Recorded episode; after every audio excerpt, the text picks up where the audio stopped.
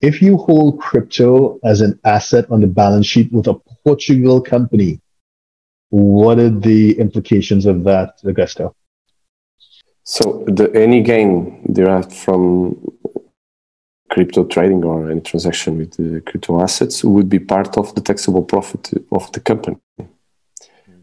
The main challenge would be to determine the amount of the gain to reflect in the in the accounting records, but that's another discussion. Hmm. But that will, any gain would be part of the taxable income of the company. Mm-hmm. And be taxable at Portugal corporate tax rates, which are yeah. roughly how much?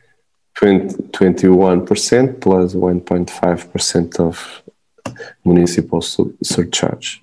Okay. So, which is pretty reasonable, yeah.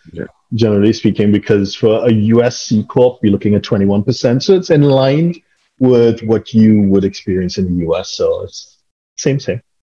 But again, uh, Samir, if you have a, a portfolio, best advice, get, uh, get your, you know, get you the details of your investments and you know your asset portfolio together and sit with a Portugal qualified tax advisor of your choice and and, and walk through it just to make sure that you you're heading in the right direction. You need to get advice. Okay.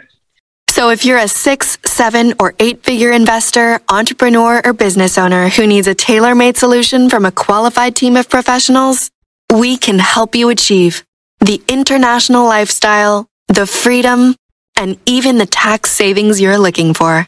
Visit us at htj.tax and live that international life.